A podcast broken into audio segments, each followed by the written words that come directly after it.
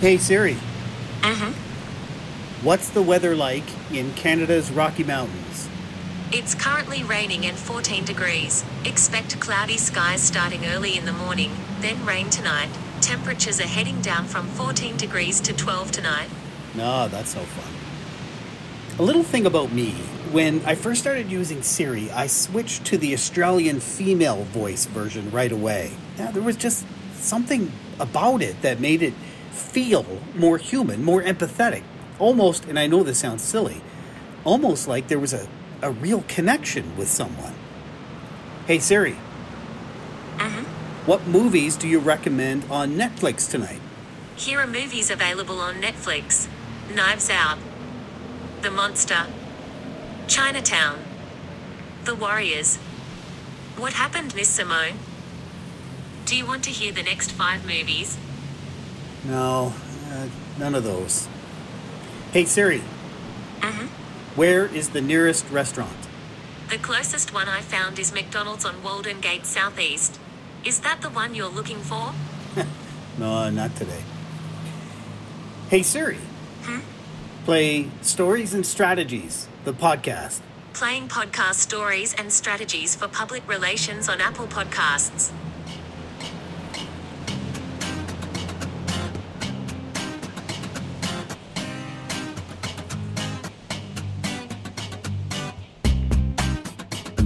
My name is Doug Downs. My guest this week is Karen Jacobsen, the self described GPS girl, joining us from Los Angeles today. Hi, Karen. G'day, how are you? I'm I'm good. Do, is g'day still a thing? Is can I still say g'day? I, I didn't know if that was a thing. Oh yeah, g'day is a very Australian uh, term, and that's yes, that that's it's a very friendly hello. But not shrimp on the Barbie. That's totally bogus, right? No, no, especially because I'm vegan, so I don't shrimp on the Barbie anymore. Perfect. Now, Karen, normally at this point I read the guest bio, but instead I'm going to do something a little bit different. So hang- okay, hang with me here. Hey Siri, who is Karen Jacobsen? Karen Elizabeth Jacobsen is an Australia born and New York based entertainer, singer, motivational speaker, voiceover artist, and songwriter. There you go. Wow. you- now you've introduced yourself, kind of. it actually worked. Well, see, I, I I have to say that often if I attempt to use the voice of Siri, it doesn't work out. She doesn't understand me. She understands my husband, my son, but when I ask her a question, there's a big nothing. That's amazing. Karen, you are the voice of Australian female Siri, the GPS girl, heard on about 400 million GPS and smart enabled devices worldwide. You're also an author of two books on Amazon. We've got the links in the show notes. You're a keynote speaker, a voiceover artist, and a singer songwriter.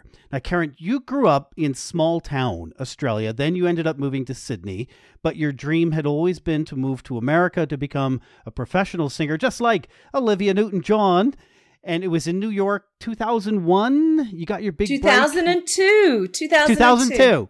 You got your big break responding to an ad for voiceover work. Pick, tell, what happened? Well, there was a client looking for a native Australian female voiceover artist living in the northeast of the United States. And I read that description. I'm like, this is a description of me. It's so, so specific. And I went to the audition and uh, they had me say some things like, um, at the next intersection, turn left. If you're listening to this and driving, don't listen to my directions right now. I'm, I'm making a point. Excuse me. And then there was, um, you have reached your destination. And everybody's not so favorite recalculating. And I, I said these, these words and recorded them. And then I came out of the booth to the control room and they said, Oh, that's great. We want to hire you. Uh, I mean, getting the job on the spot doesn't happen very often in the entertainment business either. And they said, we need to take you to a town in upstate New, New York called Ithaca. And in Ithaca, we are going to put you in a hotel room and then we will take you to the studio every day for three weeks. We are going to record a script. I'm going to need you for 50 hours of recording to capture every combination of syllables possible so we can chop that up and create a voice system based on your speaking voice. So it wasn't just words. You you were speaking in phonetics, kind of. Well, I was, they'd created a script that captured every combination of syllables possible. So I was saying words and sentences and phrases. Gotcha, gotcha. And and it was what a couple of weeks later you actually found out what this was all about from a friend. A couple of two years later, actually. Two years. It was, I went back to my life as a singer and songwriter in New York City and was writing music, recording songs, touring. And out of the blue, I got a call from a girlfriend and she said, Oh, Karen, I bought my husband one of those new GPS thingos for Christmas. And, and I said, Oh, put it on the Australian voice because we were driving from Maine back to New York City after the, the Christmas holidays. And, and so we put it on the Australian voice. And oh my God, Karen, it's you. It's your voice in the GPS. And I, I turned to my husband and I said, Oh no, I bought you Karen Jacobsen for Christmas. this is how I found out that my speaking voice had ended up in now a billion GPS and smartphones and elevators and cruise ships and software applications telling people what to do and where to go while I'm talking to you right now. And so, I mean, a lot of people will think, there it is, you got it, right? Fame, fortune, limos picking you up every night. But the reality, yeah, the laugh tells it all. In reality, um, you had done professional voiceover work, you had been paid for it. Um, I do voiceover as well for some things. You get paid for it, you move on.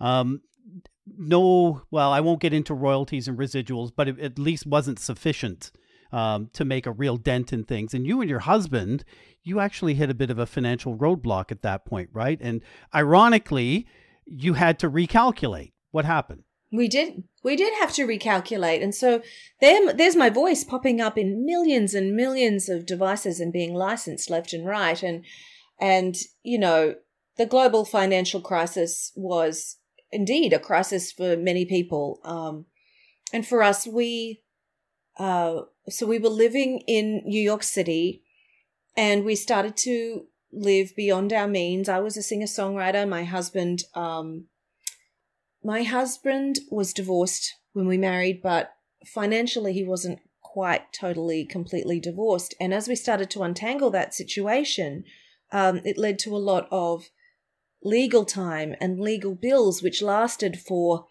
five years. And during that time, um, trying to keep up with living, we started to live beyond our means. The legal bills kept on coming, and um, we we we did then have a plan to recalculate. We came into a small amount of money, not enough to actually pay off the debt, the credit card debt that we'd started to incur, but enough to put down a down payment on a property. And we came up with what we think what thought was a great plan actually was we would buy an apartment, we would then close on that apartment, and then a month later we would refinance and be able to put all of that debt that we'd incurred, which at that time was at 30% interest rates. Remember those Oh, interest rates? Geez, yeah, yes, yes.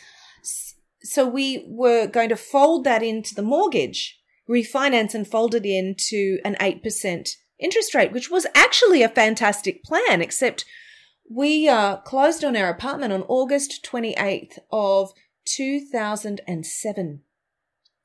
And that was exactly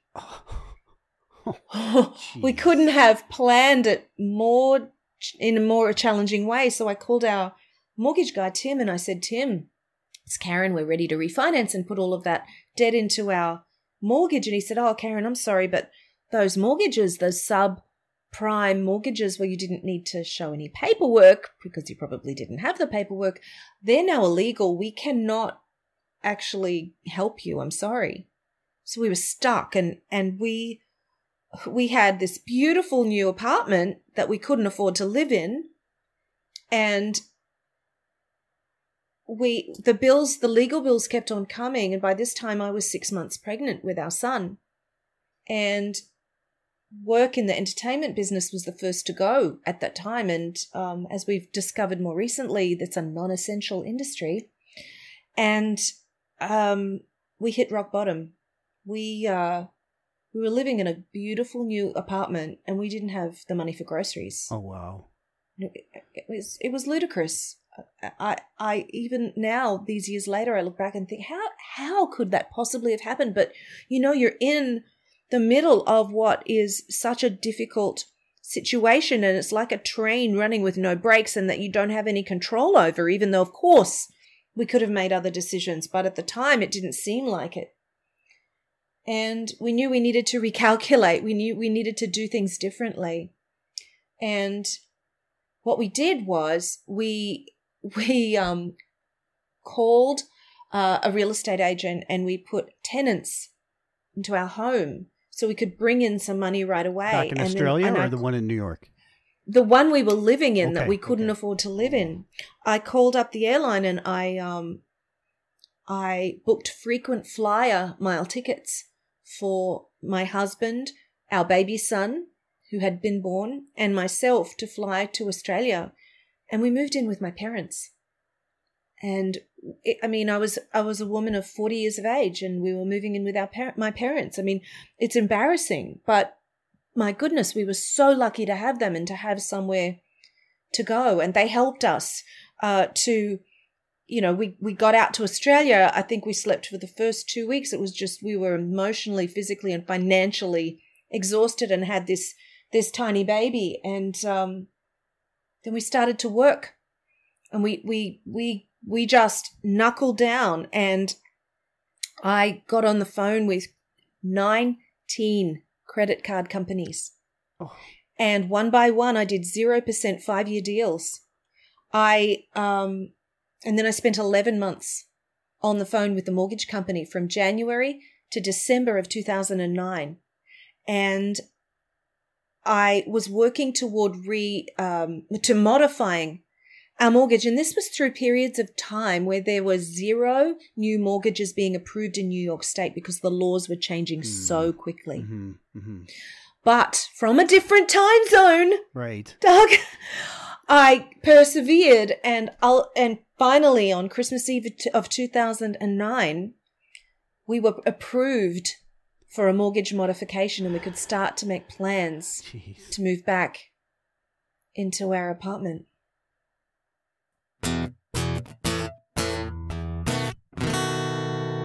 Hey, I wanted to let you know about a podcast that I've started listening to. It's called Audio Visual Cultures by Cozy Peapod Productions with host Paula Blair.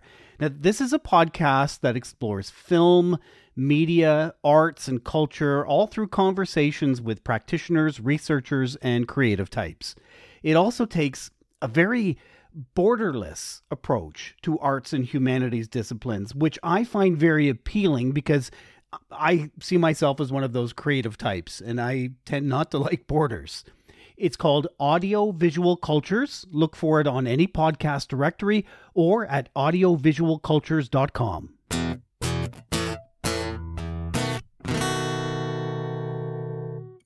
And, and, and, and all this time, I mean, your voice is out- not so much your name, but your voice is out there, and there's an opportunity that's there. You tell this story about how, and you hadn't you hadn't realized the opportunity really yet, but you contacted, I think it's Australian Channel Ten, and you just sort of contacted them out of the blue.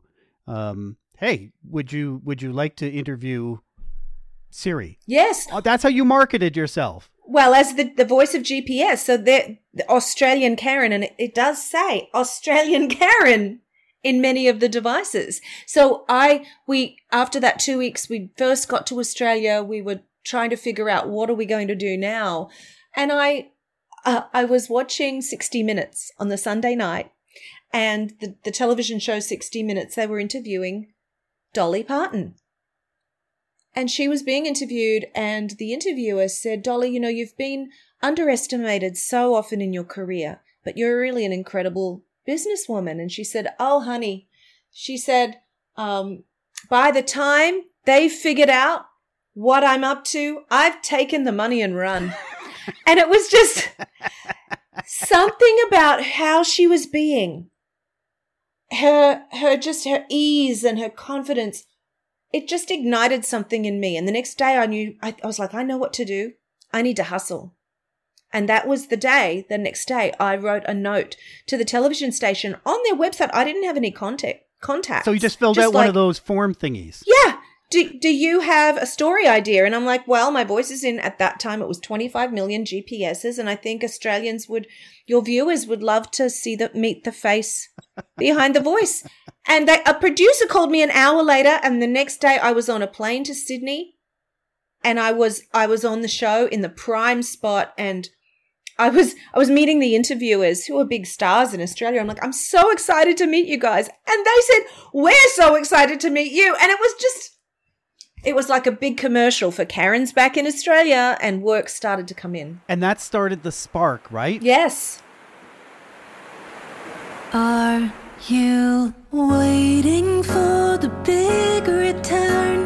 The payoff you have always yearned would show and I'm gonna flash. I'm gonna flash forward here, but now you're at the point where you're a professional singer. You performed in concert halls, uh, sports stadiums, Chavez Ravine in Los Angeles, for example. How, how do you enjoy that? How do you enjoy not so much the singing in stadiums, but but the notoriety now? Um, motivational speaker. Now now you're you're Karen, right? It's it's changed.